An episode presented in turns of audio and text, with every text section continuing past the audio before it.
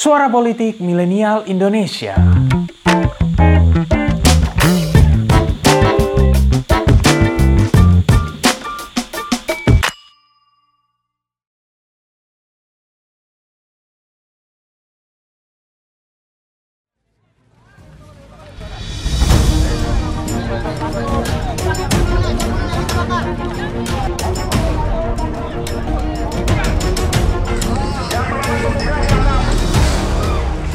Konflik agraria Rempang.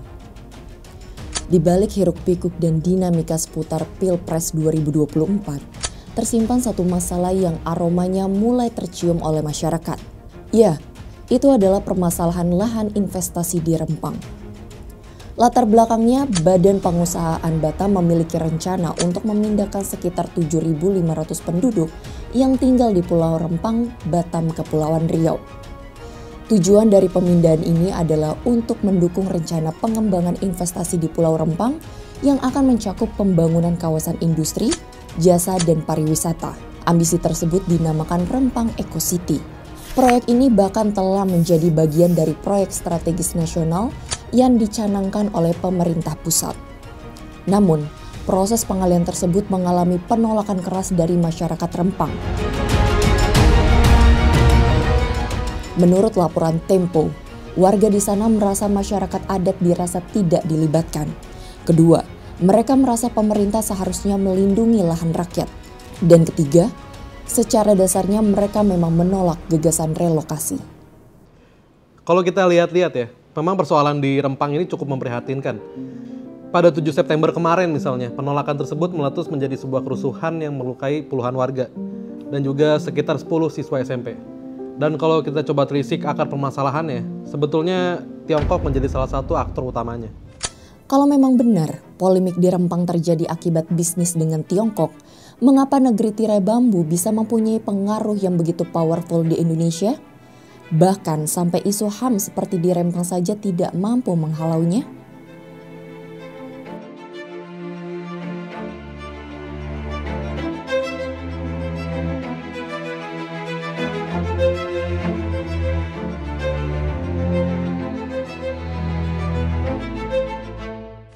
Menko Marves Luhut Binsar Panjaitan dan juga Menteri Investasi Bahlil Lahadalia beberapa kali mensinyalir perusahaan-perusahaan besar dari Tiongkok yang akan terjun ke Rempang.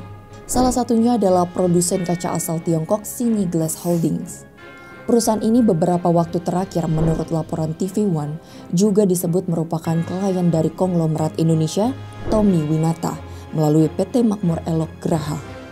Masuknya Sini ke Indonesia pun belakangan ini jadi sorotan sejumlah media internasional. Salah satunya adalah Al Jazeera yang mencoba mencari tahu bagaimana asal muasal Sini bisa terlibat dalam proyek di Rempang. Al Jazeera menyoroti dugaan masuknya Sini awalnya berasal dari pertemuan Presiden Jokowi dengan Presiden Xi Jinping pada Juli silam. Sebagai bagian dari kunjungan selama dua hari, Jokowi membahas dua proyek kunci dengan Tiongkok, yakni investasi dalam pembangunan ibu kota negara di Kalimantan Timur dan pengembangan Pulau Rempang. Pada tanggal 27 Juli, dalam pertemuan dengan Kadin di Hotel Shangri-La Tiongkok, Jokowi menyatakan bahwa pemerintah Indonesia telah menyiapkan sekitar 34.000 hektar lahan di ibu kota baru untuk investasi dari pihak Tiongkok. Keesokan harinya, delegasi Indonesia termasuk Jokowi menyaksikan penandatanganan beberapa dokumen kerjasama yang mencakup pengembangan industri kaca dan panel surya di Rempang. Aktivitas bisnis yang kebetulan ditekuni oleh perusahaan Sini. Hal ini mengindikasikan bahwa perkembangan proyek di Rempang kemungkinan besar sudah jadi perhatian Presiden untuk waktu yang lama. Namun, tentu pertanyaannya adalah bila memang realisasi proyek tersebut menghasilkan masalah agraria yang begitu besar, mengapa pemerintah terlihat masih mempertahankan komitmen bisnisnya dengan Tiongkok?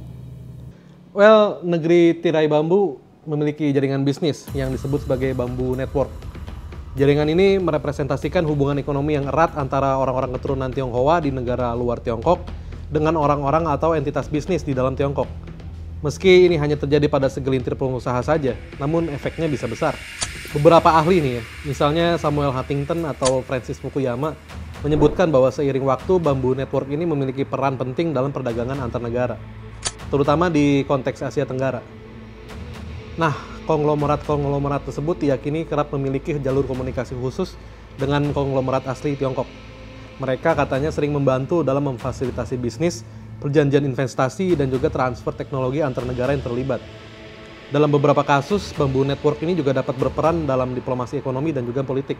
Dugaan inilah yang kemudian membawa kita pada perandaian bahwa mungkin saja mengapa lobby dan kepentingan Tiongkok di Rempang bisa sangat kuat adalah karena mereka memang mempunyai koneksi khusus dengan konglomerat lokal kita. Tentunya ini jadi poin tambahan ya untuk melobi pemerintah. Sebagai informasi, Sini disebut akan berinvestasi sebesar 11,6 US dollar atau setara 175 triliun di Pulau Rempang. Di sisi lain, Presiden Jokowi dalam arahannya telah menegaskan agar penyelesaian masalah Rempang harus dilakukan dengan baik dan tetap mengedepankan kepentingan masyarakat sekitar. Iya, ini artinya tidak ada indikasi untuk membatalkan proyek ini. Hingga saat ini, penolakan warga Rempang masih tetap tinggi Sebagian besar dari mereka meyakini wilayah yang mereka tempati memiliki harga mati yang tidak bisa diganggu-gugat. Bagaimanapun hasilnya, besar harapannya pemerintah bisa semakin berintrospeksi melihat permasalahan di negara ini. Karena pada hakikatnya, pembangunan jangan sampai mengabaikan nasib hidup orang banyak, utamanya masyarakat kecil di bawah.